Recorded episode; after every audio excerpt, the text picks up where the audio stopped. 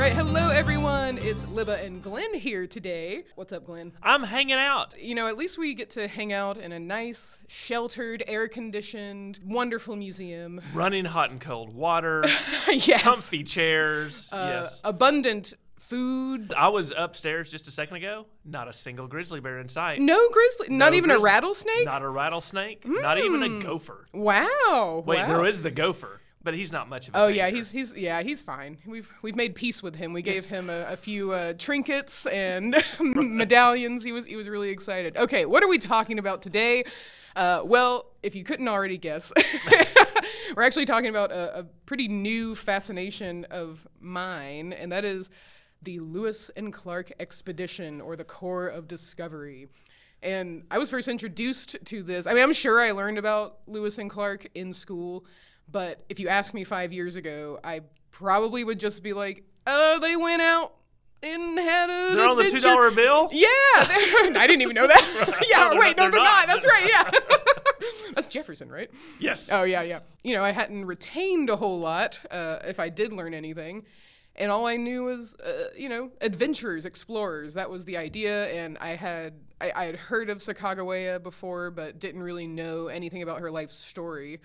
And it wasn't until we started doing webcasts here uh, for schools about Lewis and Clark, where the kids actually got to meet Lewis and Clark, quote unquote, and I have become a little obsessed with it. Yes. Like, this is the great thing about Libba, folks, is that she she is uh, she comes here, she helps us produce these things, and she accidentally stumbles into desperately wants to be a historian. whoops.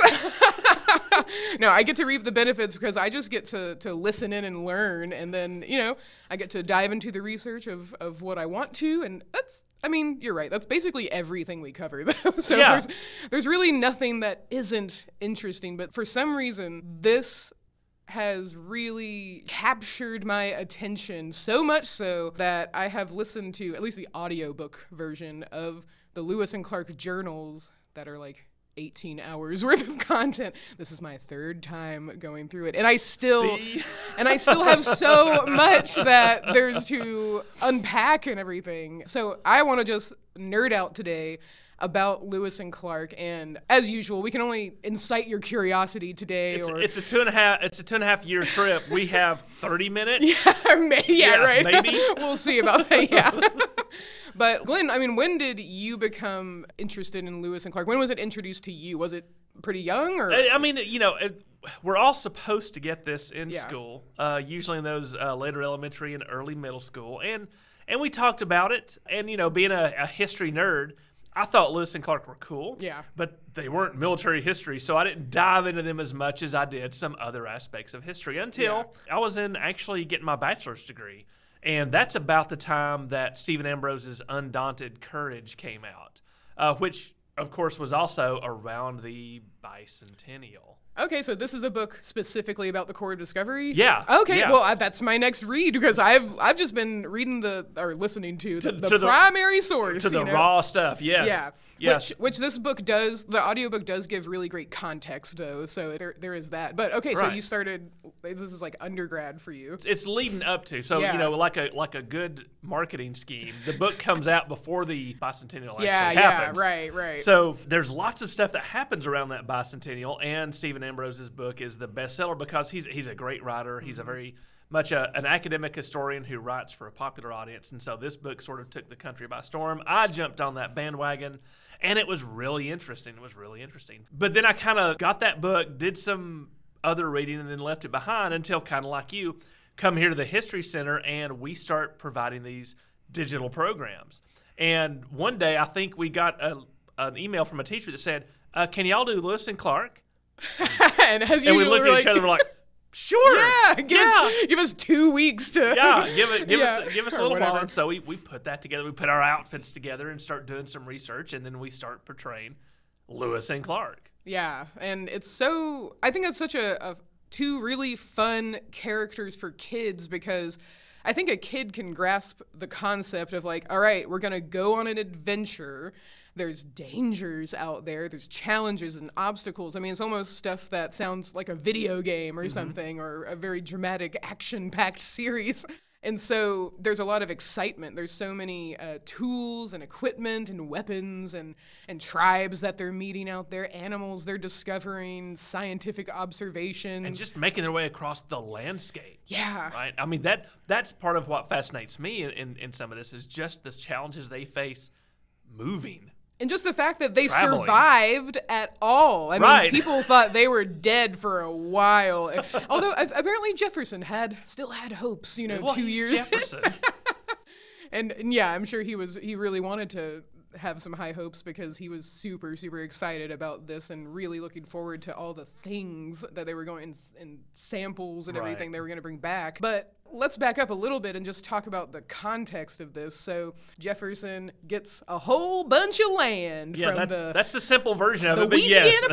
Purchase. so the Louisiana Purchase, which was like thirty million dollars for no, it was oh, fifteen million. fifteen million dollars of, of, of back then dollars, but Right. Okay. Okay. Fifteen million dollars. Do you know off the top of your head for how many acres of land? it Or- is several I was- million acres. Of, That's what I was like- wondering. Is it like? Is it the, for some reason thirty sticks in my mind? I, I- that it may it be close million? to 30 million acres and, Wow. and something like I can't remember how many square miles, hundreds of thousands of square miles of land. yeah. And the the western boundary of which was kind of up in the air. Basically, when Oh, when, right, the, when the yeah. negotiators were talking to Napoleon about, well, where does this end? Napoleon said, well, I'm sure you'll make the best of it. Don't worry about it. You're Americans. Yeah, yeah. when you reach the big waters, the big ocean. So with the Louisiana Purchase, we where where is the basic like modern day boundary? Because I know they start out in St. Louis. Right. So so after the Revolution, with the Treaty of Paris, uh, when we gain our independence, Yeah. the United States is everything from the Atlantic Ocean to the Mississippi River. So that's the first. That's that's the first United States. Yeah. And then with this Louisiana Purchase, it literally doubles the size of the landmass that the new nation has. That was previously at least occupied by Spain and France? It was claimed by Spain Claimed. initially, and then France got it during the Napoleonic Wars.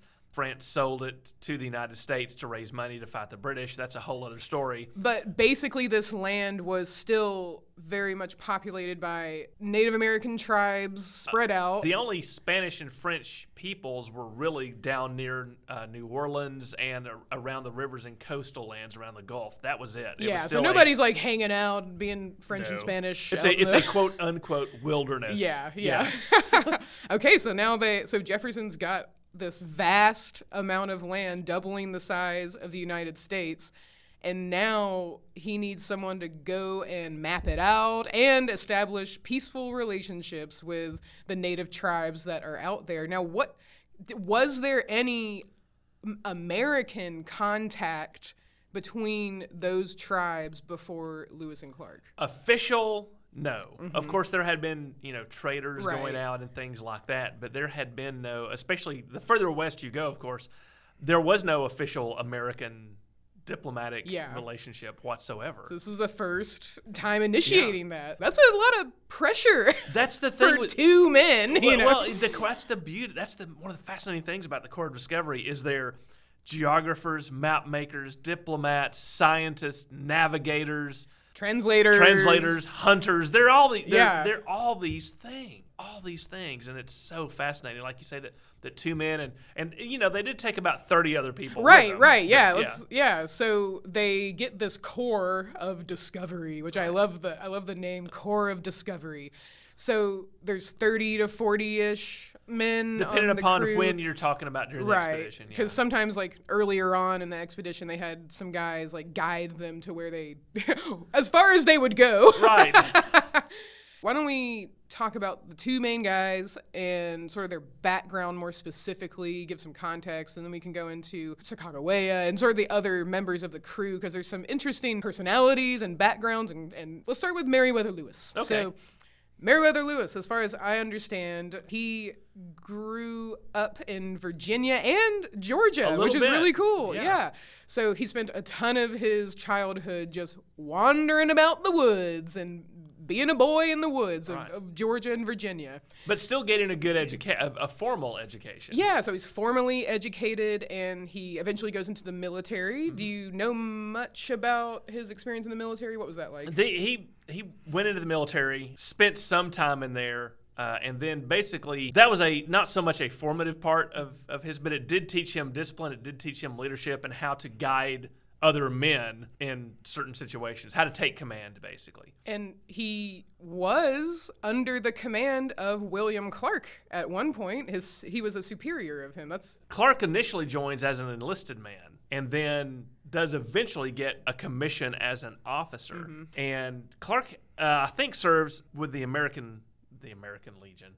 Uh, the Legion of the United States, excuse me, and fights at Fallen Timbers and things like that. So Clark actually has a little more hardy military experience, both at the enlisted level and the officer level. Lewis doesn't quite have that, but they're both ex military men. But after that, Lewis goes into sort of quasi politics and statesmanship, eventually becomes Thomas Jefferson's personal secretary at the White House. yeah, big deal. Yeah. Yeah, and it, I think it's also important to note that Lewis and Clark did have a friendship during their military time together. They did. So you know, this is I find it really interesting that, especially because like Clark is above Lewis in, in rank as uh, as far as I understand it, and they developed this really good friendship, this bond.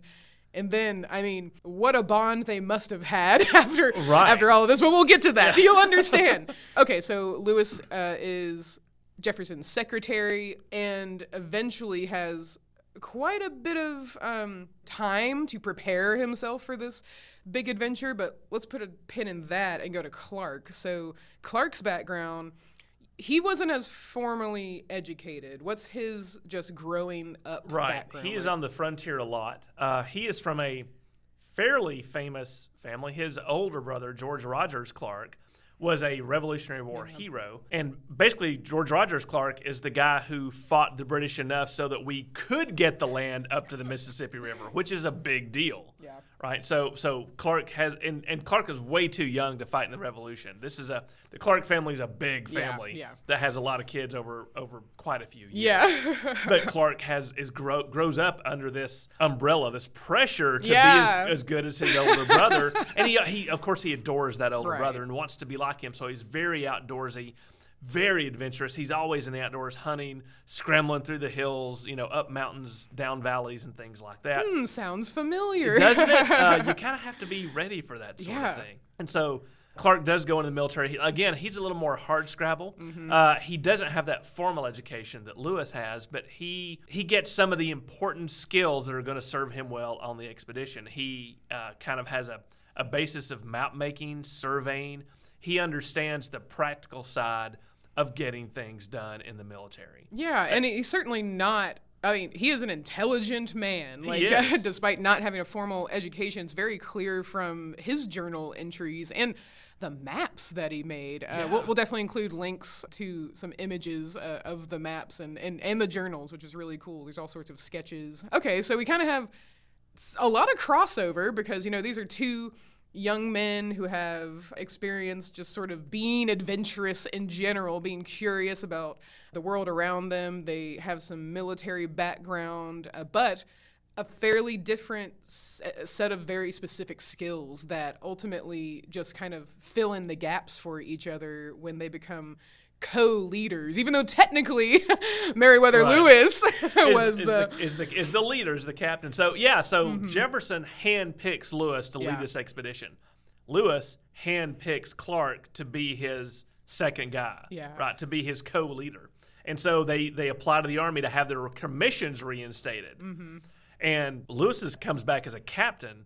Clark's comes back as only a lieutenant, which is Uh-huh. what he was when he left the army. But so like Lewis did designate him to the rest of the men as a co-captain. Exactly. So even though it was on paper a lower rank, the men actually did not know that. No, and everyone and everyone, including Lewis, referred to Clark as Captain Clark. Yeah, I, I admire that so much. I think that's so because man, you especially because the ability to work so well together. I mean, I'm sure there were some frustrations course, and such. Of course, they're on a two and a half year journey, starving to death, being miserable, sitting in rain, and, and and they're the best of friends. But even the best of friends, there's friction, yeah, yeah. there's disagreement. But the fact that that's not that really is not noted or documented in any of the journals. Not that I no, that you probably would be like, wow, Clark is so annoying today. Like, well, and you know there there's a there's only the slightest hint of written evidence. Yeah. Like,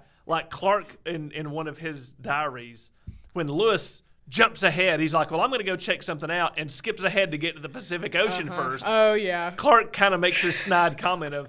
Oh, Lewis, he sure likes to do things first. Yes. You know, I'm paraphrasing, but it's kind of that. Yeah, it's yeah. like just the slightest hint of annoyance. Oh, uh, yeah, it's so funny. Okay, so we've got a little bit of background about Lewis and Clark, but there's, of course, we've mentioned the other men and the one woman, uh, or really, I would say girl in a I mean, she is 16 years Right, old. yeah. Um, but of course, totally different context for this time. So let's talk about the rest of the men. There's there's a few men that I don't know uh, their names off the top of my head, but I know that there's a Cruzatte, um, and Cruzatte is really interesting. I, I kind of I wish that I wish that he kept a diary because what I find fa- fascinating about him is that he brought his fiddle along with him mm-hmm. the entire journey, and oftentimes this was a great way to have a good time with the Indians and show peaceful relationships and just have fun. Because you know, of course. Seeing a bunch of white men dancing these white men dances, you know, totally different to this fiddle and just the the smaller moments of like respite or joy or relaxation that anything you could find in in this big adventure it seems that Cruzatte provided that sort of that sense of home life when you're so far away from home and here's the song that you remember listening to you know I think today we take music so for granted. Mm-hmm. We literally push a button and we can have any music from our past or anywhere around the Mm-hmm. world. In those days, music had to be created, Yeah. either with instruments or voice, live and in person. it shows you how important that was the fact that you know you gotta consider what are you bringing on this trip i mean that yes there's a lot of equipment a lot of trade goods all that stuff but you know you've got to carry everything you've got to haul it somehow and yeah fiddle's not a huge instrument but And no one, I don't think anyone would have questioned bringing a fiddle. Well, I'm going to bring my fiddle too. Of course, yeah, good. Please. and so that's an interesting character that I, I just I'm very curious about, and I haven't, you know, I haven't even tried to learn more about him because there's so much to Right, take right. in about the expedition I, itself. I think the only enlisted man that left anything like a written record, record was Sergeant Ordway. yeah, there was there was uh, Ordway, and then there was also a Whitehouse. Uh, That's right, Yeah, yes, that's yeah. right. So there were I, again, I can't remember all the names, but you know, there were people who were selected because they did have some familiarity with like the Hidatsa language or, or trading. Um, And and almost every member of the expedition was enlisted in the U.S. military. Right. Remember this this is a military expedition. Mm-hmm. Everyone on the expedition, with the exception of the the translators or the the laborers that Right. are hauling stuff, are subject to U.S. military discipline. Yes, they are. In fact, yeah, in fact, that comes into play at least two times because it, it's it, yes, it's interesting. we didn't even talk about it just Yeah. briefly, but it happens at the very beginning. it does. It does. And I think at that point, people are like, you know what? We just we just need to chill out. Yeah, well, okay, okay. I don't know about that because like 50 lashings on my bare back does not sound like, you know, we just need to chill. So so what Well, I yeah. what I heard, you know, in the in the journals is that yes, there was early-ish on there was someone who's like, "Oh, I I left something back there. I'm going to go get it." And then it's like they're like, "Oh, deserted. he definitely he deserted." And Yeah. eventually the uh, the Indians he was hanging out with, maybe I don't I this is just me guessing, but like maybe trying to so he could get back, you know, or some some guidance or whatever. Or, but they're just like, "Hey, is this is this your white guy?" Cuz and they're like, "Aha, we found Gotcha. him." Yeah, and yeah, apparently, you know, like the punishment they could have killed him within the law. Like it was punishable by death to desert. And like I, I I wonder if you can give me some context as to like why was that punishment so high? Was it just the mission was so important? Beca- no, because it was desertion.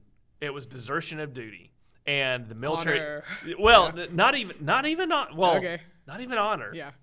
When you have enlisted men in the military who have signed up, you have to keep them in the military. Mm-hmm. This is about discipline and maintaining unit integrity. Right. And so anyone who tries to break that small world has to be punished. Severely. Severely. Apparently. Yeah. And so, yeah, so he, he could have been, because they were on active duty, Mm-hmm. he could have been executed, but they lessened his sentence to 50 lashes and of running the gauntlet. Yes, yes. I was gonna say. Okay, ex- explain. Four times, wasn't it? Yeah, four times. Now, okay, what does running the gauntlet mean? So everyone in the unit gets in a uh, they they make a, a two lines facing each other, and they each get it d- depends a stick or a, or a Oh flail or something like that. And the man running the gauntlet has to strip to his waist and walk down the aisle between them, not too fast and not too slow. And ev- going down the aisle, every man has to strike him at least once. Oh my, that's so much worse than I thought. I, I I didn't know, so I was just like, is this just like, all right, do some laps, you know? Or No, like- it's so so the Nope. man is so the man is beaten Wow. by his colleagues. Yeah. And the colleagues have to take part. It's a whole psychological Yeah. thing too, right? I'm talking about that because, like, okay, after you go through that, it's not like, okay, you served your punishment, now you're back with the team. No, no, you are no longer officially part of this team. Those those they did that to a couple of guys, didn't they? Uh, well, yeah, there were. I think there were two instances um, where they were like where that kind of punishment was enforced, and that they were no longer recognized as an official part of the Corps, and then they had to still go, still face all of these seemingly unsurmountable challenges, and have the worst of the grunt duty or whatever you want to like the the worst of the labor, and get no honor Right. for it. Yeah, and then be sent home Yeah. later. The stakes were pretty high for the for the men. I mean, okay, so we we we got this core of 30 to 40 men depending on where we're at and then there's also uh, let's talk about Toussaint Charbonneau. Yeah, so so the the Corps makes its way from when it finally leaves out in May of 1804, making its way up the Missouri River against the flow, which means all these men have to push or pull Wow. the heavy boat full of supplies mile after mile, day after day. And you mentioned supplies. I mean, let's just briefly go over the kind of heavy Oh stuff that they're bringing. I mean, of course, there's like scientific instruments, like you know, surveying. They bring a clock and- that ends up not working. uh, they, they're, yeah, they're bringing surveying instruments. They're bringing a ton of trade. They're having to bring ammunition. They're right, bringing uh, some some fanciful experimental uh, like portable boat that does not end up working Right. well. Uh, kind of an embarrassment for Lewis, but uh, yeah. So he had to spend things. money on all this stuff. Oh yeah, yeah, yeah. Um, so yeah, there and and you know enough food for a long time. Mm-hmm. Uh, extra clothing, tr- again trade goods. They're having to bring medicine. They're having to bring alcohol because the army has to have its its rum rations and and things like that. So there are ton, literally tons. Yeah. Of supplies that are on this keelboat and the two pirogues, And which so are going- which are smaller type of boats. yeah. And so they they have to pull these boats n- on land, right? No, this is in the water. In the water. How does that work? So you get the the keelboat is the biggest one. Okay. And you put ropes on the side, and tie ropes to the side, and then you put the ropes on the shore. And so the guys on the shore are pulling the ropes to pull this big boat Wow. against the current up the river through the water because it's still easier than bringing a, a, over land. yeah. Wow. Because you can't have that many wagons and horses and mules because Mm-hmm. then you have to feed the horses and mules. And what do you do with the wagons? Anyway, it's, it's a very complicated thing. So, this is long story short, they go all the way up the Missouri River. And as it starts to get cold, winter of 1804 05, they come upon the Hidatsa and the Mandan Indians, Mm-hmm. who fortunately are some of the friendliest Indians that they meet on the entire expedition. Oh, and they they make certain to note who is uh, hospitable among them and who is not. Right. But but uh, apparently it's not really until we get closer to the Pacific Ocean that we get the less hospitable. And we'll, Right. and we'll, we'll talk about because, why. because the Hidatsa and the Mandan are far enough east that they have and, and close to Canada, they've had many interactions with Europeans coming in to trade, fur trade, all these sorts of things. As a matter of fact, as you, to get to your point, this is where they finally meet Toussaint Charbonneau. That's right. So Toussaint Charbonneau, he is a French Canadian fur trader, and he has been living among the Hidatsa for I don't know, probably a number of years, and he has uh, two uh, Native American wives. One is known as Otter Woman, and we know really nothing Other else than her name, yeah. other than her name. And then there is Sacagawea. Now, of course, you've probably heard her name Sacagawea, um, Sacagawea. Like, uh, the audiobook I was listening to said Sacagawea. We say Sacagawea. There really is, I mean, there's debate, but it's just because we only know how Lewis and Clark would phonetically say that. And is it sa or saw? You know, it's hard to say. Right. But uh, I personally like saw Sacagawea. Sacagawea. it just seems to sound right. Yeah, it's a little softer. Um, but anyway, so so we'll go with Sacagawea, and she is one of his wives, and he's been working as a fur trader among the Hidatsa, and he gets this opportunity to offer translation services, not necessarily his translation services. I mean, um, he offers his wife Chicago Sacagawea. Now, she is only 16 years old at this time, which is just amazing that she goes on this adventure and survives, and with a baby, with a child. Well, at this this point, Not she's yet. still Yeah, pregnant. exactly, She's- exactly. She's, So- just pregnant. yeah, right, right. Try crossing the Rocky Mountains or whatever, you know. so he offers the translation services through Sacagawea, his wife, who, let's give a little background on Sacagawea, what we do know about her. We do know that she was kidnapped by the Hidatsa uh, when she was living in her Shoshone village, which is in, you know, like modern day Montana area. So she's captured at 12. Uh, she's sort of this more prized captive because she is related to high-ranking people in her village, uh, maybe a chief. You know, it's, chief it can be kind of a vague. Yeah, that's a that's a loaded term, but yeah.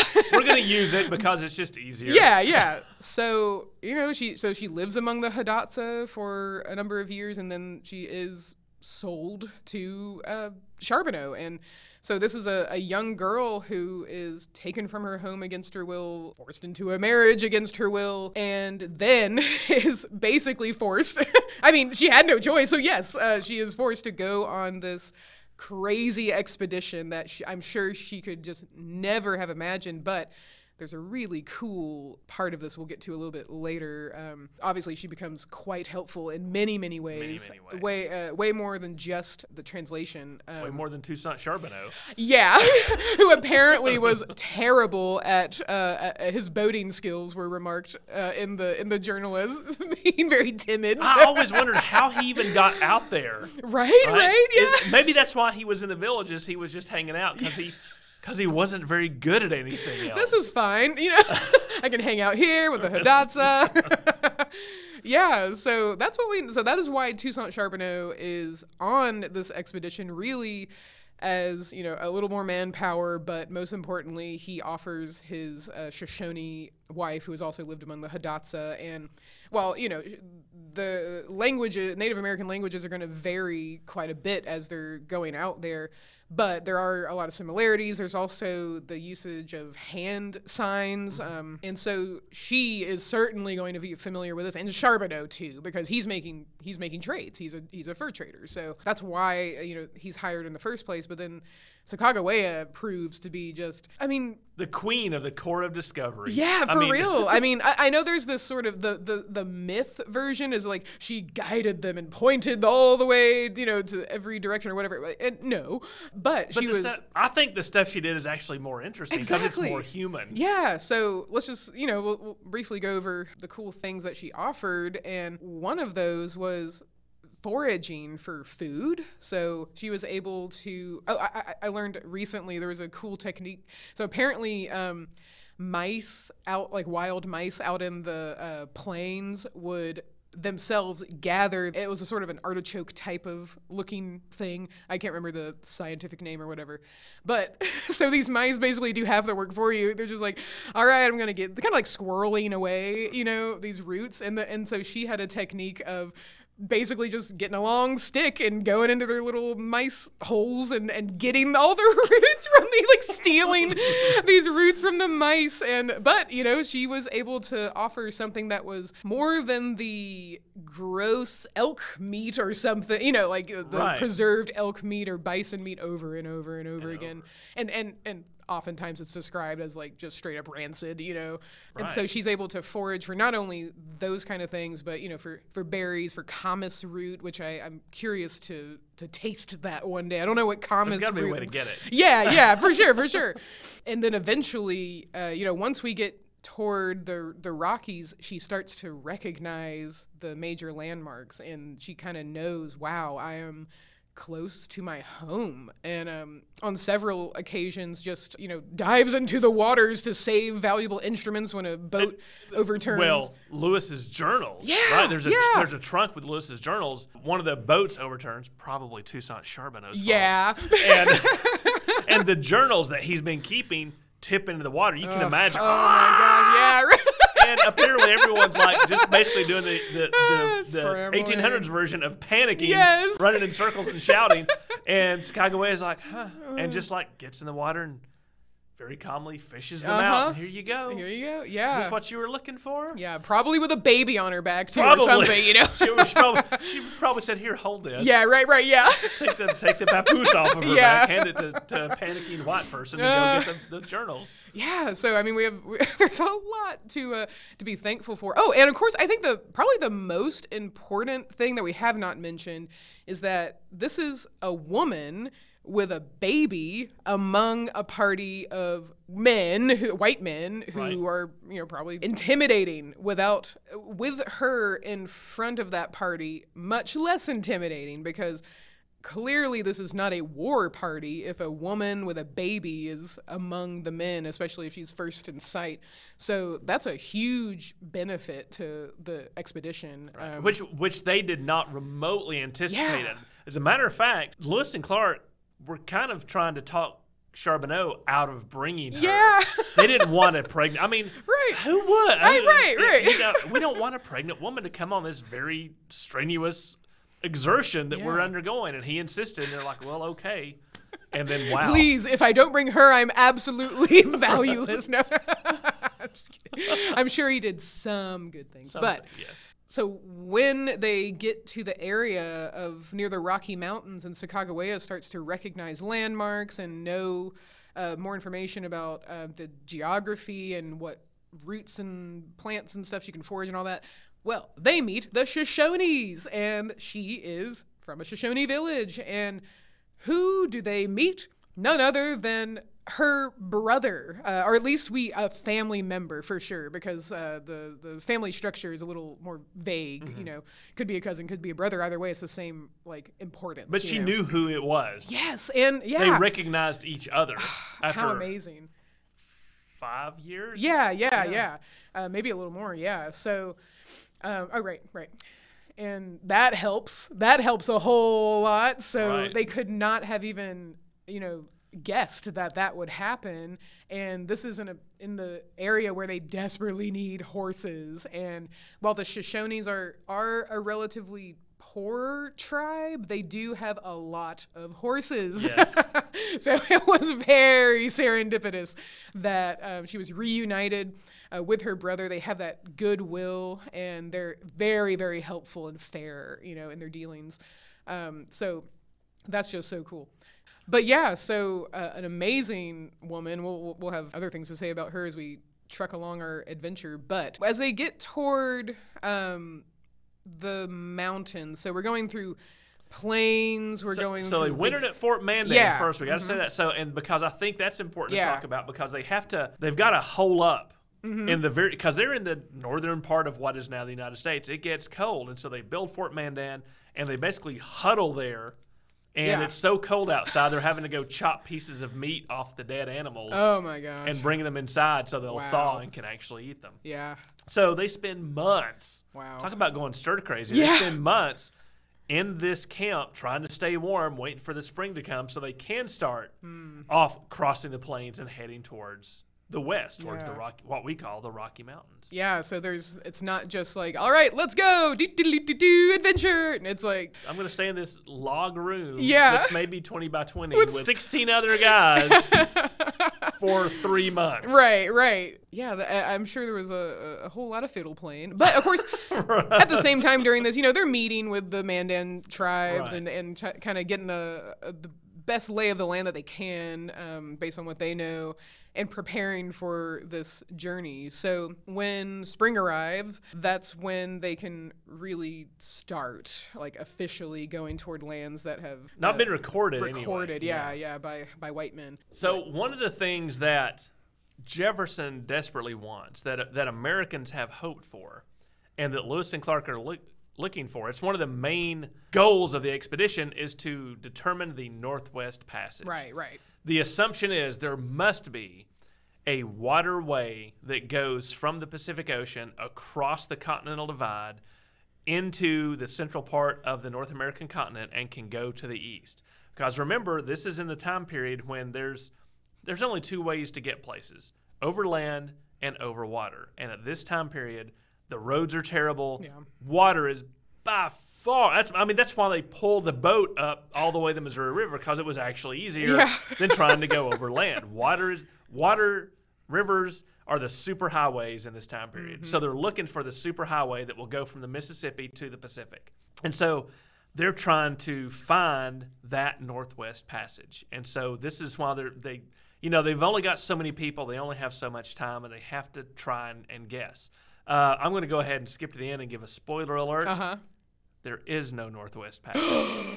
what? There is no easy water route from the Mississippi River to the Pacific Ocean. There's there's not. And they and and by going these different routes, going and going west and coming back, they realize sadly Mr. Jefferson and all of American economic hopes, there is no Northwest Passage. Yeah. A lot of it it's still going to have to go overland a lot Yeah. to get yeah. from one place to the other. Yeah. So I mean, and and that kind of like ability to go there quickly and back. I mean, that probably doesn't happen until like the arrival of trains. and Trains, stuff. yeah. yeah, yeah. Yeah.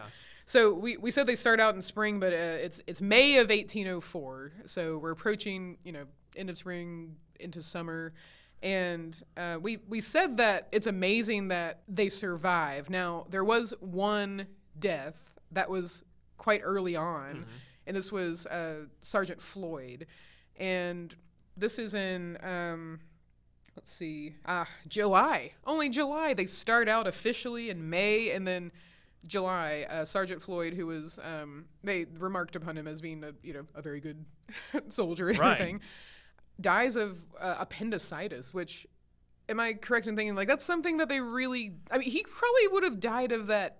He would have died of that anyway. There's Yeah. there is even back then, ruptured appendix appendices appendices yes ruptured appendices were very difficult to treat. Diagnosis, they knew something was going on, but they could happen so rapidly, and it's not like they could just cut someone open and and cut a piece out. That mm-hmm. was that was not the way things were done. And if it was done, it was done with a very experienced surgeon, not two army captains who Right. who basically had basic first aid knowledge. Yeah. Now yeah. they brought some surgery kits and things in case they needed to do stuff, but the medicine and the health care on the expedition was very much medicine focused and not uh, surgical inter interposition focused. Yeah, I mean, Clark definitely did some bleeding, which was, you know, Yeah. popular still in Right, did some 1804, which which apparently only worsened Floyd. But you know, in a way, maybe just put him out of his misery quicker because Right. he was gonna die. Yes. But they so they they bury him by a river and name it Floyd's River. Um, they actually visit the same location on their way back to um, to remember him.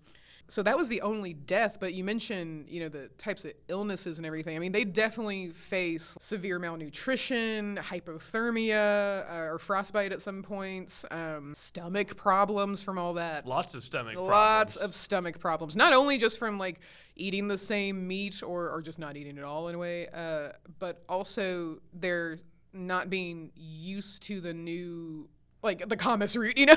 Right, like right. I remember, I remember uh, one injury is basically like we've eaten nothing but camas root and it hurts, you know.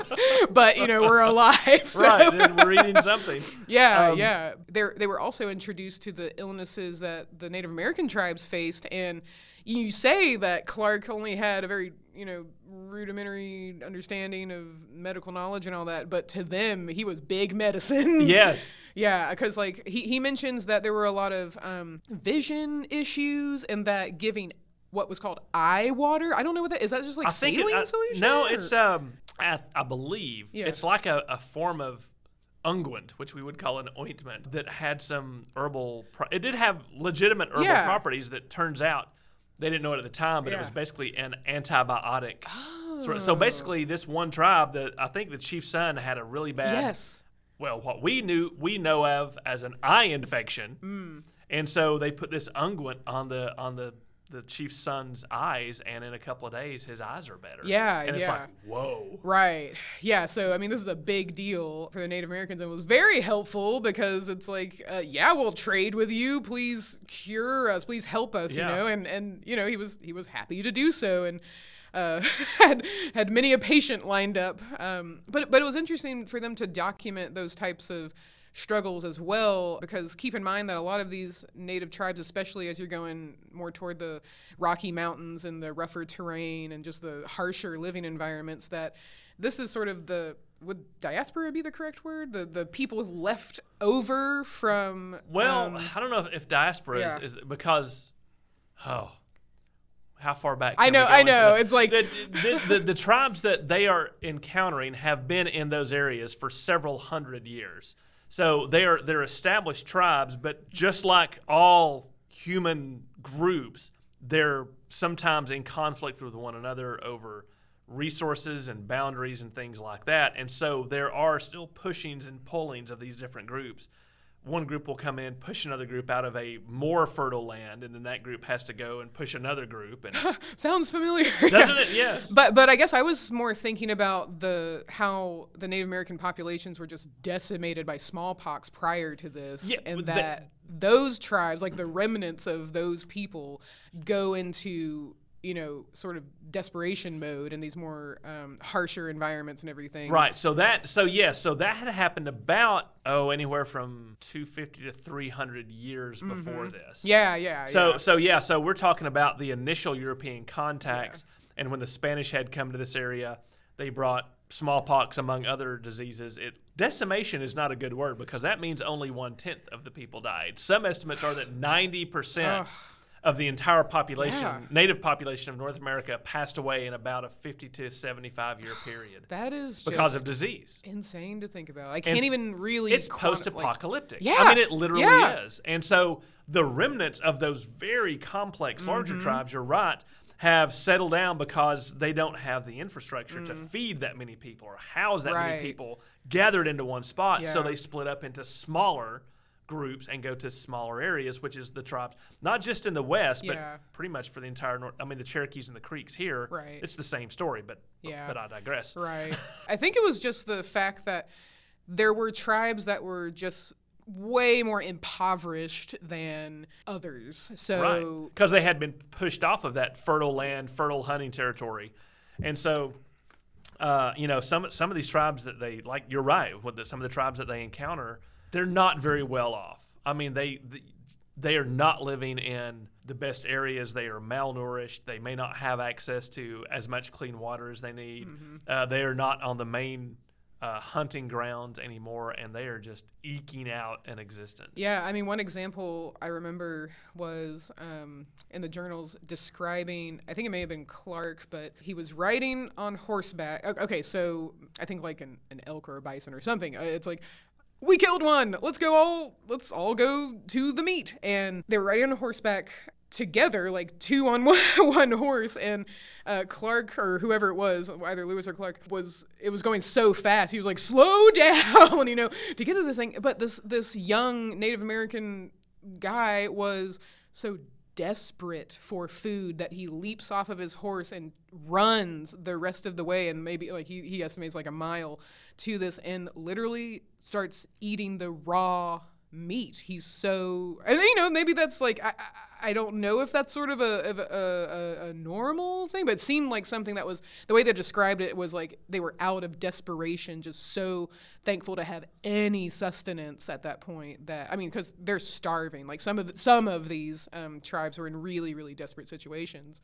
So just something to point out that there's like quite a variety of. I mean, what, what's the word? Just like the socioeconomic yeah, status. yeah, yeah, yeah, yeah. to essentially, force yeah. a very modern word. Yes, exactly, Yeah. exactly. Yeah, yeah. So that was really interesting to learn along these journals, just sort of comparing and contrasting the the cultures of the Native Americans who often had you know crossover with their cultures and beliefs and um, their ceremonies that they had. So that was really cool to document as well, just the big differences. And it did seem that the further toward the mountains you got, the more desperate and the people were, and also the more difficult to trade with them because the they don't have a lot to trade with uh, other than horses, Horses. but they need the horses. So you really got to bargain with them and and apparently the you know some of the tribes out there I I personally think you know probably desperation. I mean if you're if you're that desperate to run a mile as, as fast as you can to eat some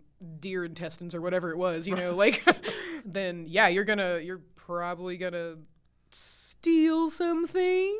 You're Oh, probably sure. gonna ask for more than you maybe should. Things Right. like that. So there were some frustrations uh, with the trade, but let's just talk about how would that negotiation, how would that conversation even take place? I mean, you're you're Meriwether Lewis, who seemed to be the the sort of the the lead as far as the interpretation, diplomatic kind of stuff uh, went. So, you know, you might make a, a smoke signal to say like, "Hey, We're here. we exist," and then the nearby Native American tribe might also do a smoke signal to say, "All right, come on over," whatever. But once you actually get to that interaction, talk to me about the the risks and the process. Right. It's the Corps of Discovery needs these supplies desperately, especially food and especially horses. Because when they left Fort Mandan, they sent their boat back to, to St. Louis. Mm. Can't cross the Rockies in a boat. Right. You got to have, and, and you can't carry everything. So you have to have horses, a mm-hmm. lot of horses. So they're having to trade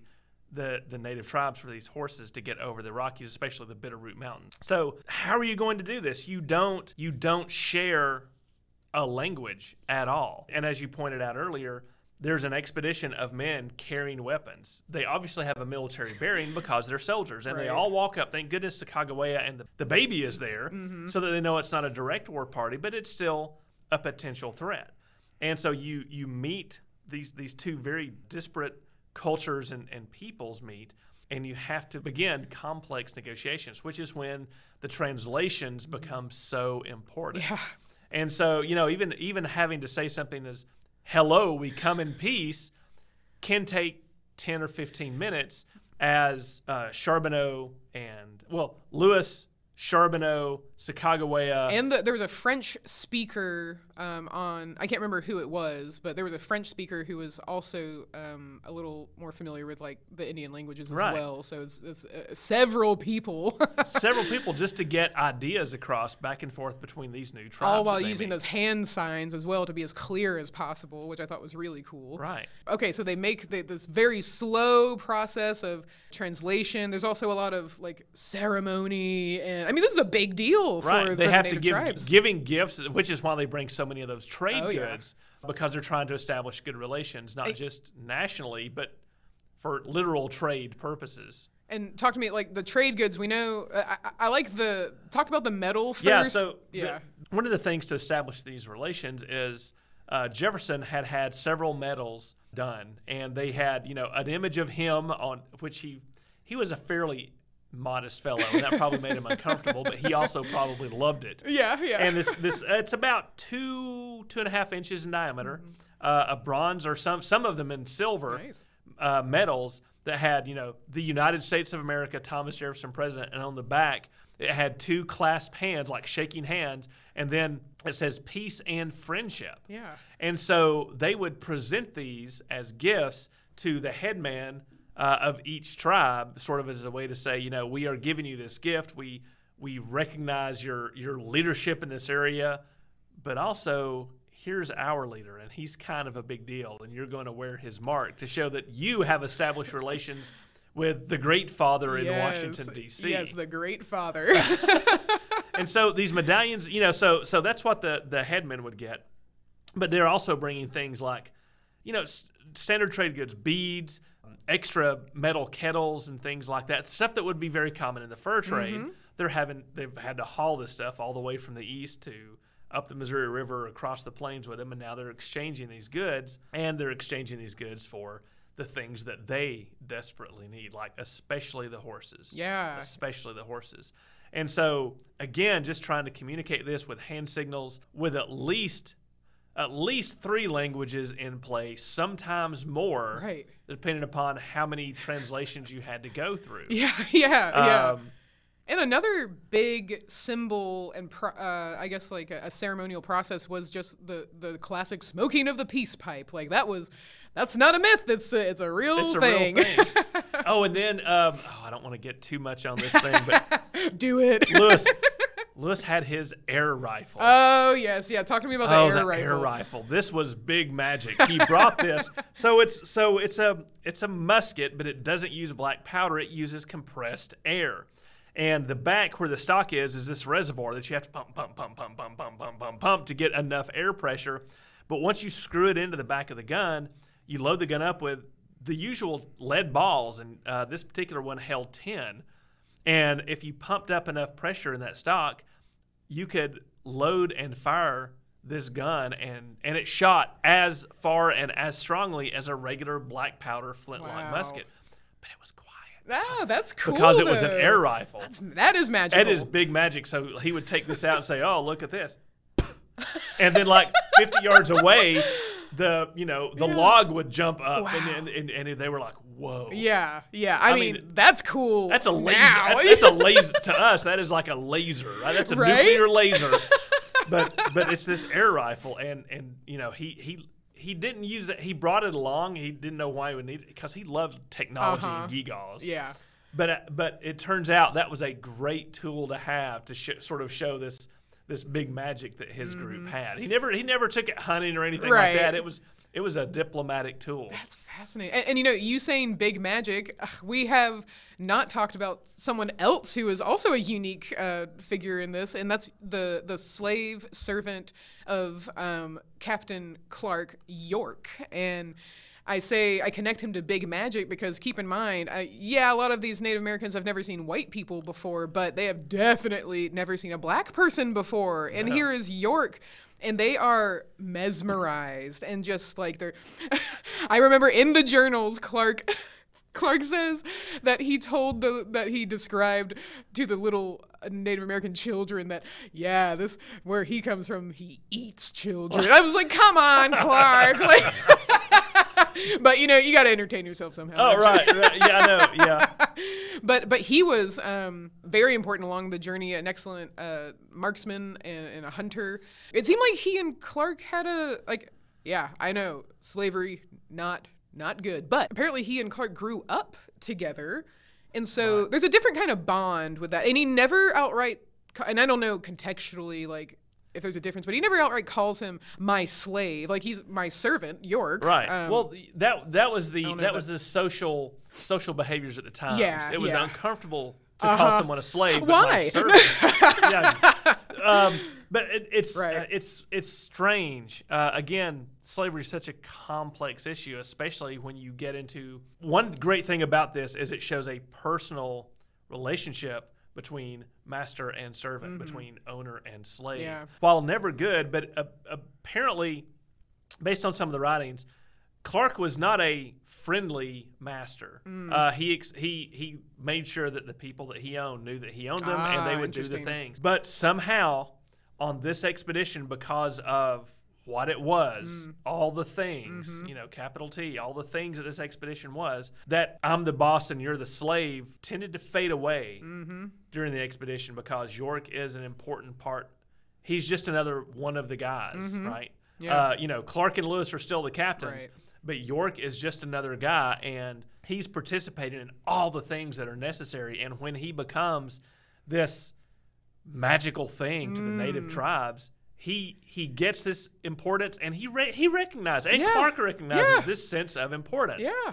The unfortunate thing is, apparently, after the expedition is over and they go back to quote civilization, it just goes right back to the way it was. Well, I do know that he does eventually get his freedom, though. He does. Yeah, He yeah. does. Now, but you're right. You're right. I mean, imagine Immediately after, it's like, well, we're back in the east now, slave. Yeah, right, right. Um, yeah, but it's not too long after they get back to where he is granted his He's, freedom. yeah, he's given, he's granted his so freedom. I mean, who knows what what his Right. life was like after that. But I mean, just imagine going from being a slave in Virginia in the early 1800s and then being treated like you are divine. Right. um, by these. by entire groups of people. yeah, yeah. So it- And and and you, you uh, do they mention this in the journals about what the men of the tribe would do? oh, the, the They would they would they would yeah they would Yeah. they wanted to touch his Yes. skin and just see if it rubbed off. Yeah. But because he was such big magic, women from the tribe would be offered to him so that he Uh-huh. could create younglings with magic as well. yep. yeah.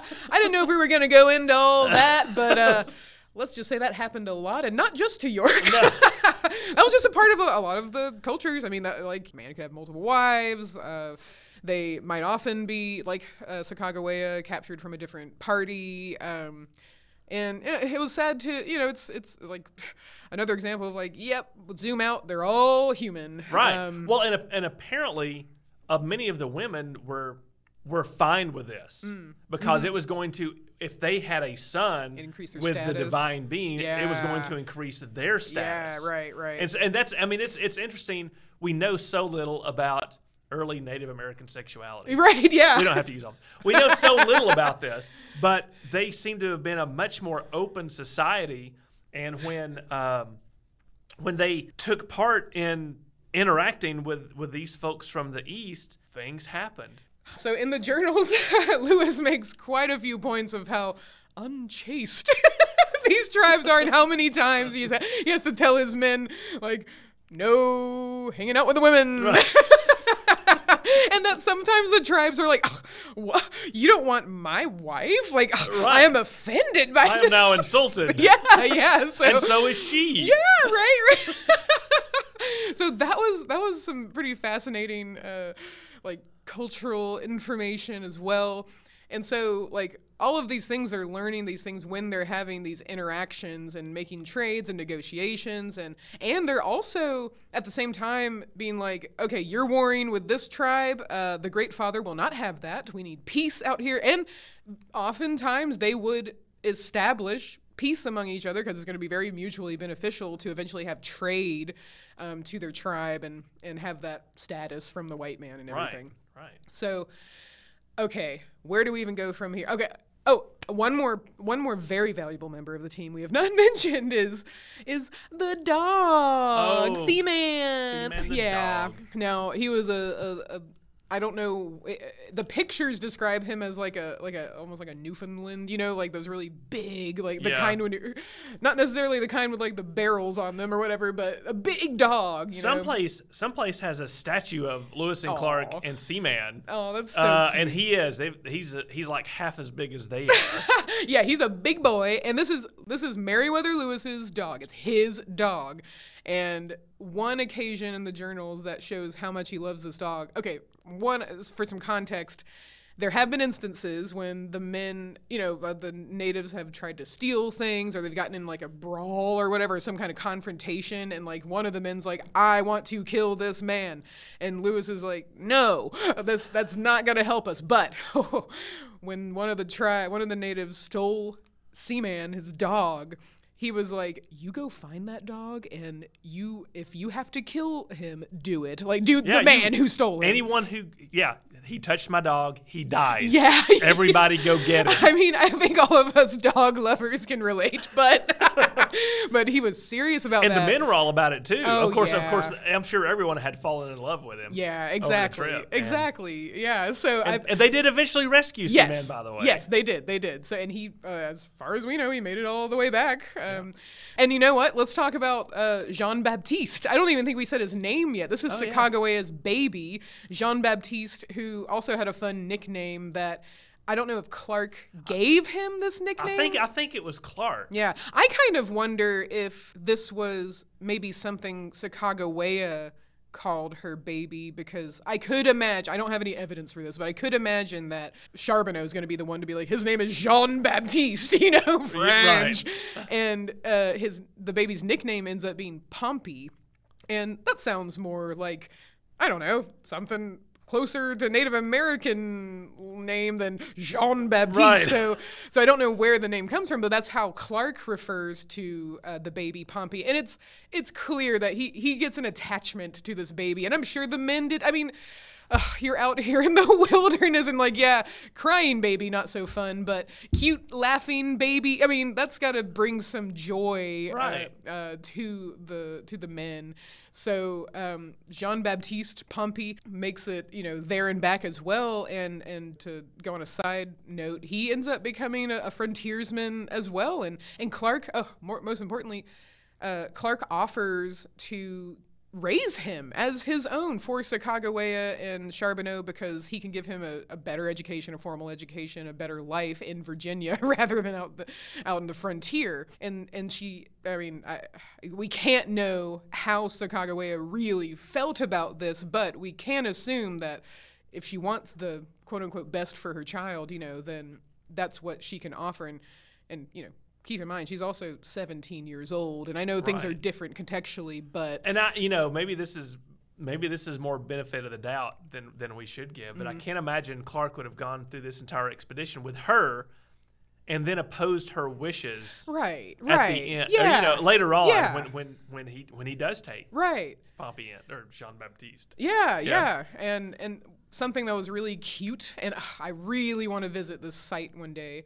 Um, it's the only documented like physical evidence along the journey's route that exists, and there is a carving at what what's called Pompey's Pillar, but it, Clark really called it Pompey's Tower. The later author who got the journals, you know, together or whatever decided Pompey's Pillar sounded more fun.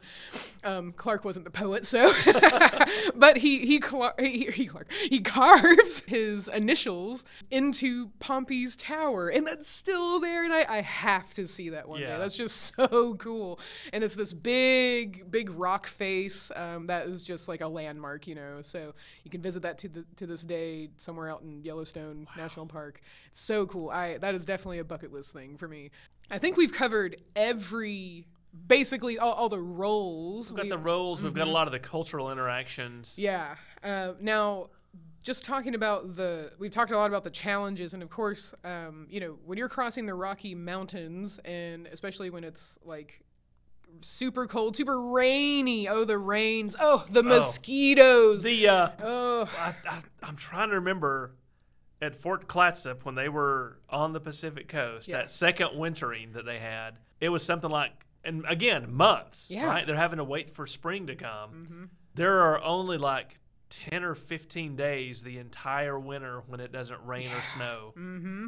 So again, you're For cooped up, and like you're already like imagine. Yes, the first winter was bad. Oof. But in a sense, it's like we're halfway done. Yeah, right.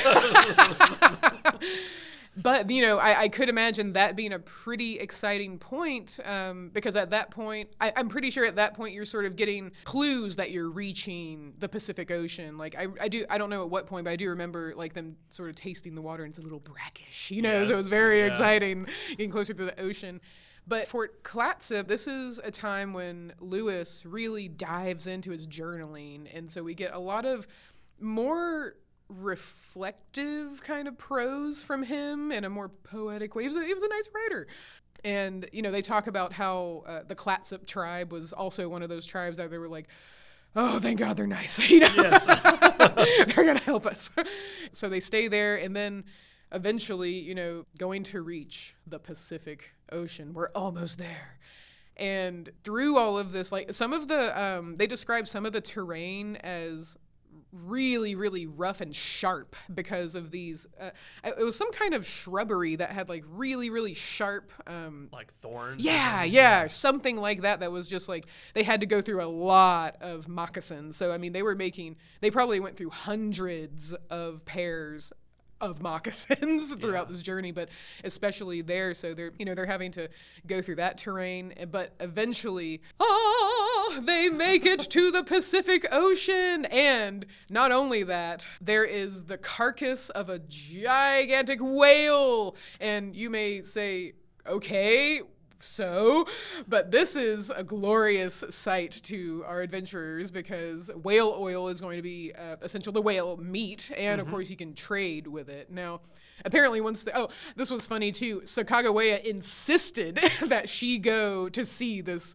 this monstrous beast you know which I thought was funny just like little tiny glimpses into her attitude you know her personality and so uh, they they go and and a lot of the Native Americans have already like taken quite a bit but I mean this is a this is a big whale so they're able to get whale oil for their lanterns and I mean what else would you use whale oil for I mean I- just yeah, just that and, Yeah. and fire starters and things. yeah, like yeah. So very useful. So it's kind of like a just a nice little uh, gift to receive at That. this. You can cook in the whale fat. You can Oh, eat the whale meat. Yeah. Mhm. Yeah, yeah. So it was a pretty exciting uh, sight, and uh, uh, apparently most exciting for Lewis because uh, what did he do? Oh yeah, yeah. So when yeah when they knew they were close, um, he's like, okay, so uh, there's some there's a lot of camp things that need to be organized. Clark, you take care of that. I'm gonna just scout ahead and see if I can find a good path to the Pacific Ocean. Well, he found such a good path Yeah. that he just kept going.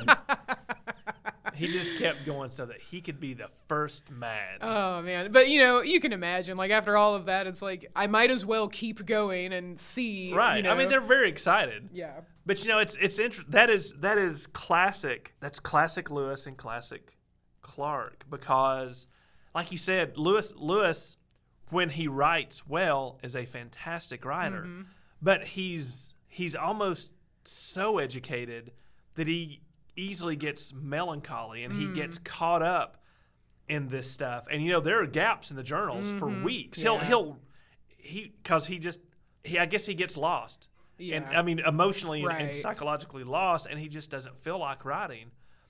And then all of a sudden when it does come to him, it's pages and pages and pages Yeah. when, to, to catch up. Yeah. And it's and it's this beautiful, you know, sublime mm-hmm. stuff about the vistas and the, mm. the importance of this and this grand human adventure. And Clark's back there getting everything hauled up. He's, Right. get, he's getting stuff. Clark Yeah. gets stuff done. right, right, And his his journals are like, move six miles today. Good camp. Good water. right, right, yeah, Men men behaving. the end. yeah, right, You know, right. and, and he's so practical. He is the logistical yeah, practical side of this expedition. And you know, he's he is he's the head, Lewis is the heart. yeah, yeah, yeah. That's a great way to put it. Yeah, I, I don't I don't want to make it sound like I'm disparaging either one of No. them. It takes both of those to make this work Absolutely. and to make it succeed. absolutely. So they reach the Pacific Ocean, and now, thankfully, they have a much easier trip back. But I mean, there are going to be hardships because keep in mind that they are very low on trade goods now. I mean, it's hard to guess how many you're going to need in the first place. You just you can't estimate that easily. So they are in some more desperate situations. They're meeting tribes that have way higher prices for their trade goods because they're used to the French and Spanish traders who would come on the coast. And then, you know, that was just the deal they had, Right. the expectations that they had. And they're like, well, we're going to charge, you're, you're white guys, they're white guys, we're going to charge you the same thing. You know, this is the white guy price, you know? If you came from that direction, that's your problem. yeah, exactly, exactly. Um, so the journey home's way easier because now they are going in the direction of the rivers, right now, right? and, and you know they've, they've noticed this. Then and now the water is flowing e- west to east, Yeah. the direction they need to go. Yeah. still got to get over those uh, Rocky Mountains. right, right. Uh, but they get over the Rocky Mountains. They they're able to go on the Columbia River, and um, you know, and and then they eventually. uh, let me skip a little ahead a little bit. They go back to what is Fort Mandan, Mm-hmm. the Hidatsa, and they you know they they hang out there for a little bit. But but getting there, it's important to remember. They've been gone for two years. It takes them two years basically to get from St. Louis to the Pacific. Yeah. Takes them about five to six months Yeah. to get from that point back to St. Louis, just to give you an idea of how much easier it was to Yeah. go from west to Yeah. east. But you have to remember, this is the time when, as you said, they're having to use a lot of moccasins, which means they're out of shoes. Mm. Yeah. They're probably out of wool clothes. They're probably out of all their regular Eastern white person food. They are Mm-hmm. out of a lot of stuff. I am sure they look like the most ragged, Yeah. primitive. They're wearing, you know, they're wearing skins. They're wearing skin moccasins. They are just hanging on. But but they've acclimated themselves to this lifestyle. They're used to the moc- moccasins and things. That reminds me of one journal entry where Lewis or, or Clark uh, said that you know they had been on, in the sun so much that their their skin was almost as brown as the natives or tan or whatever. And so they would have to show their arms to say no no look i'm a white guy. Like it was kind of funny in a way. So yeah oh man they are they are ready to be home. Yeah. i cannot possibly imagine what that feeling was like to finally like get to a point where you're you're seeing people that look like you, uh, recognizable areas of like we're, we're almost to St. Louis, and Right. then when they get to St. Louis, it's it's remarkable because the people who get to greet them, and of course it's a big celebration because it's like what we definitely thought y'all were dead, and you know they're being updated with all the news of the time that they've missed Yeah. and they're they're meeting all these people of course they're chatting it up they're they're finally drinking you know Right. some whiskey and all that and uh and i just i cannot imagine the relief especially um I'm, I'm kind of curious, especially because Meriwether Lewis, you know, in his later journals, as he's really reflecting on the enormity of this trip, he's he did, like he said earlier, he did seem to put a lot of pressure on himself and almost intuitively know that this was his greatest contribution in this life. And and you know we'll sort of do the um, the epilogue of their lives uh, a little bit later but when they get to st louis i mean what from there they still have to get all the way back to virginia right, but th- but they're but they're you know in in 1806 terms they're already there. yeah right right so, but this and you know getting to St. Louis is one thing, but I've always imagined. So they're so they so they get to the uh, old Fort Mandan side. From there on, it's just the Missouri River to St. Yeah. Louis. Now it's a long way, but every day is quote easy. Yeah, because they're in canoes. They're going with the current of one of the biggest rivers in Mm. North America. I think they're making something like 70 or 80 miles a day. Yeah. And they're just it's just a pleasure cruise at that point, Yeah. right? It's like we are we are we are home free. even charbonneau can do this I know, yeah. It's like we are home free, man. We are just every Yeah. day just brings them closer, and it's a beautiful, you know, it's beautiful Yes. weather. They're they're they're on a leisurely stroll or float down Yeah. the Missouri River, and so when they get there, you know, that's I'm sure it's this. You know what? What do we do? And you know, one of the first things Lewis does as a, as a good expedition leader is he sits down and he writes a letter to Jefferson. You know that says, "We are alive. we made it. So many things to tell you." let's, you get, know. let's get lunch Yeah. um, when did they get? They get back in September. I believe it's September of of 06. Yeah, let's see. So uh, this is yep, you're you're correct. This is September 23rd. The Corps of Discovery arrives in St. Louis about noon, Yes, around just in time for lunch. Just in time for lunch.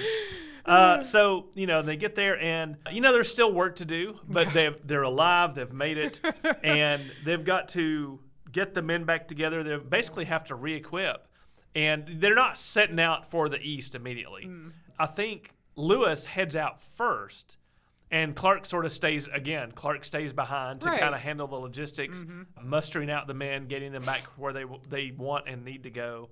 So Lewis gets back and meets with Jefferson sometime in December. Uh, Yes, yep. Clark doesn't get back to D.C. until Jan- just after the first of the year. Yes, that's correct. yeah. Um, So so they separate out. You know, they separate out, and and you know Clark is bringing all the stuff with him. Yeah. And apparently, you know, there's there's this great description. They've brought all these artifacts in to show Jefferson all these Native American artifacts and these skins of exotic animals and the big map that Lewis, that Clark mostly had drawn of their expedition. And they and someone walks in to, to the foyer at Monticello, and there's Lewis and Jefferson on their hands and knees Aw. Like looking at the maps that have been that. drawn and like showing this and showing Yeah, that. they're just and so they're excited. just so yes. Oh wow. Um, so Must- yeah, must have been nice to be. Well, I knew, you know, there's a lot of pressures being president, but at least he didn't have to go over like basically sharp glass terrain of I- you know mountains that- and all I, that stuff. I love Jefferson to death for all his complexities and compartmentalization, but he never went further west than I'm trying to remember. It may have been I can't remember, but it wasn't very far west. Mm-hmm. He had the spirit to know that the America's future lay in the west, and he loved the idea of adventure. but it was not for him. Yeah. It was, it was for his appointees. Yes, Uh, yes. To do those things. And one of the things, his expectations for his appointee, Lewis, was the huge pressure because, according to the rules of the Enlightenment and Discovery, they've only done half the job. Mm-hmm. They're not done. Yeah. Well, Clark is done. Right. Lewis's job is to take all of his notes, all of those journals, all of these artifacts, and create a multi volume narrative and report of the Corps of Discovery's expedition to the Pacific. yeah. And that's all on Lewis. And it's perhaps one of the most harsh mentors that have ever existed. Here's Jefferson Uh-huh. saying, You got to do this, you got to do this. You got, okay, when are you going to get to work? Yeah. This map is great. You starting tomorrow? Yeah, yeah. So this becomes a, I mean, this is a really big challenge for Lewis, and we can't know exactly why, but it's fair to assume that he did deal with some kind of mental health problems that were just, of course, not understood at the time. I mean, you mentioned that sort of like waves of melancholy or bursts of work, and him reflecting on these things in a very personal way. And, you know, after this a, this incredible experience, he goes to basically an administrative kind of role, which I'm sure is just, I mean, that is the opposite. So yeah, he has this more like administrative role when he's appointed uh, governor of Upper Louisiana, which sounds very fancy, but you know, it's just it's not what just it's not as significant, I guess, as what just happened to him. How you could know? it be? And you know, this is um, I can't remember the the person, but he was talking about uh, you know other explorers, and you know this is the equivalent of going to the moon. I mean, here we are. You know, people aren't excited enough about the potential of us going back to the moon on Yeah. Artemis, but it's the same thing. Yeah. And you know, he he this this historian reflects. Well, how far out can you go and still come back? Yeah. Yeah. And can you imagine having had this? As you said, it was the it was the greatest. He knew it was the greatest experience and the purpose of his life, Mm-hmm. and he's done it. And he was out there. He was living deep, and now it's over. Welcome back to your desk, Mister Lewis. Here's Yeah. the rest of your life. And how could you possibly really put into words what you experience? you? You know, there's got to be so much pressure.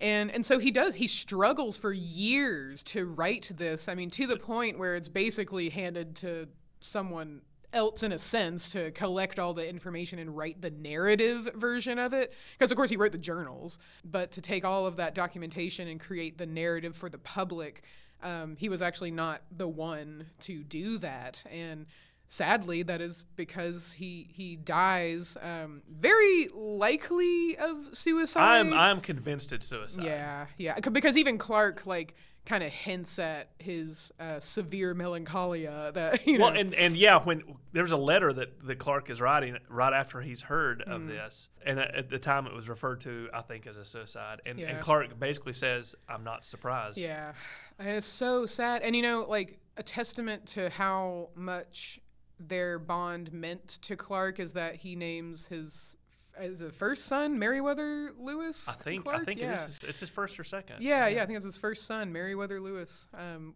which, yeah, oh, it, it's so sad. Yet, I feel like that's a big reason of why I'm so drawn to Lewis, and the the whole expedition in a way, because this is something that I don't want people to not know about. I don't want people to not realize how big of a deal it was, and that you know his short life. I mean, we're talking about like he only lived until their late 30s, not even late, probably like mid 30s. You know. Yeah.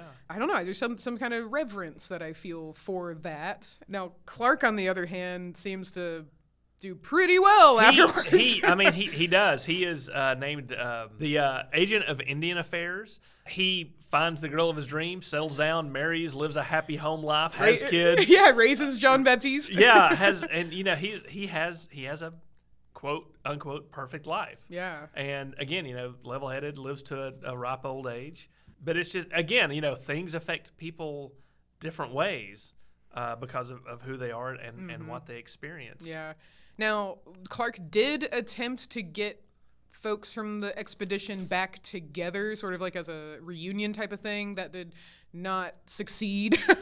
and we just don't really know what happened to Sacagawea. It is most likely that she died around the age of only 25 of, a, of some illness. Um, and there's a, I mean, I don't even feel like really mentioning it. There's a myth that she goes back to her Shoshone village and she lives until the 99 Yeah, or something, you know, no. sort of a very romantic version of it. But more than likely, um, it, the only like documentation that really references someone who was very like in that same area, and it, it was likely her. So she probably dies at unfortunately a, a young age.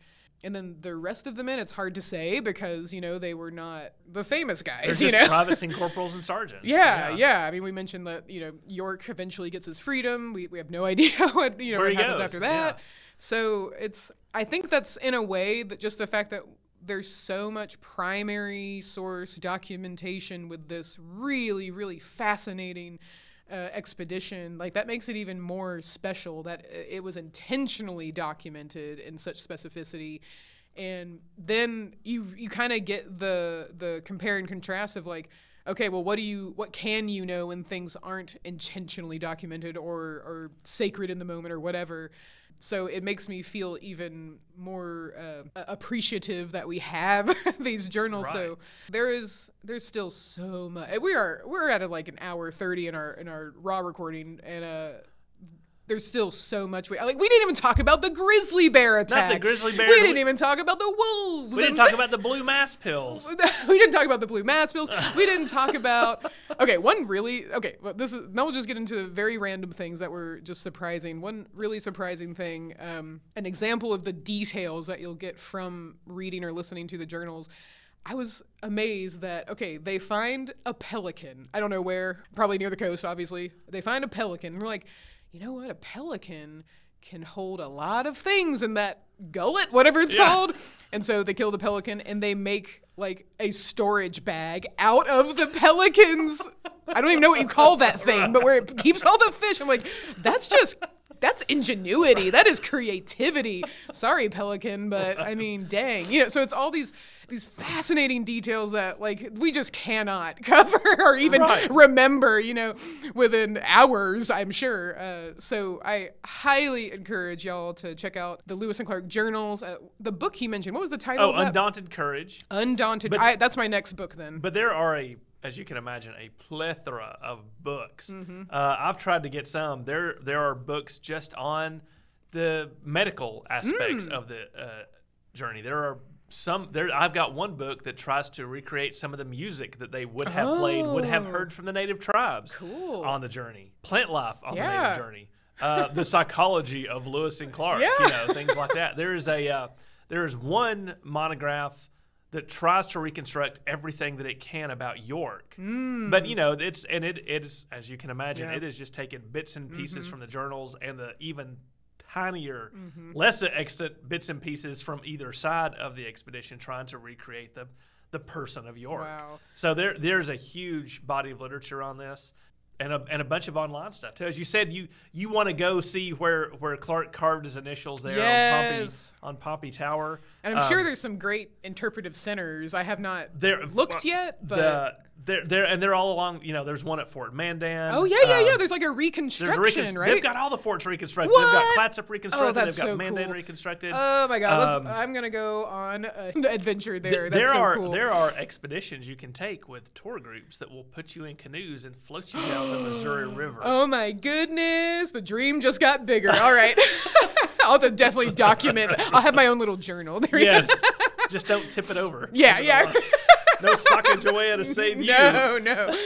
Oh man, well this has been so much fun to blab about and, and nerd out about. Uh, again, that's uh, only scratching the surface, so I hope y'all will learn more. It's just fascinating. I, I this is not the last of my uh, research with Lewis and Clark. It, I honestly feel like you know, uh, as I've come to meet academics and historians and you know professors and everything that find like that really niche topic. I right now this is my fixation. Like I, I'm just so fascinated by it, and it's something that I feel like it's just a heroic journey. It's got interesting characters. It's got all this action. It's got so many interesting challenges. Uh, it, I really, really hope that there will be an awesome movie. Miniseries. miniseries. Yes, yeah, yeah, yeah, yeah, yeah. That's what we need is a mini series. Um, so anyone out there want to throw us a few million dollars to Right. uh, make the miniseries, just let us know. Anything else to say on Lewis and Clark? I think it is the classic American adventure. Yep. I mean, it, it's just the only thing is. that comes close to rivaling it is the Apollo missions. Right, right. And, yeah. And I mean, and I think I think those are the those are the two. And as Yeah. big a deal as the Apollo missions were in the '60s, this was without a lot of media coverage. Yeah, right? Apollo right. had a ton of media coverage. This did not, but it's this it's the same thing. Yeah. It is the same. It's the practical. It's the stories of the individuals, and it's a group of people working together to accomplish the most amazing thing, which is to discover the unknown and Mm. to meet new, to seek out new life and new civilizations, to boldly go where no man has gone before. Well, this has been so much fun. And hey, if you are a teacher out there, especially a teacher in Georgia, uh, your students uh, can meet Lewis and Clark through the magic of our Cottrell Digital Studio. Um, don't know if you know, but we have a, a, a top secret time laboratory here. And so I do hope that any teachers out there, um, this is great for really all ages, but our bread and butter is really like second to fifth grade is typically um, what we cater to. But yeah, so check out our website for our digital programs, and you can meet Lewis and Clark as they have arrived uh, back um, near the what would it be the Yellowstone No, River the, where, the- where they've arrived at St. Louis. at St. Louis. That's Yeah. right, at St. Louis. That's right. That's right. So I, I could go on and on and on, but this has been enough nerding out. Thanks so much for joining us today, and we will be back next week with uh, another fascinating interview. Um, I don't know. I don't know who it's going to be, but it's going to be great. It's gonna be good. Yep. All right. See y'all next week. Bye. Then Again is a production of the Cottrell Digital Studio at the Northeast Georgia History Center. We greatly appreciate your reviews on iTunes, Spotify, or wherever you listen to Then Again. You can follow the Northeast Georgia History Center on Facebook and Instagram, and check out our YouTube channel with hundreds of great programs. Thanks, y'all, and see you next week for another episode of Then Again.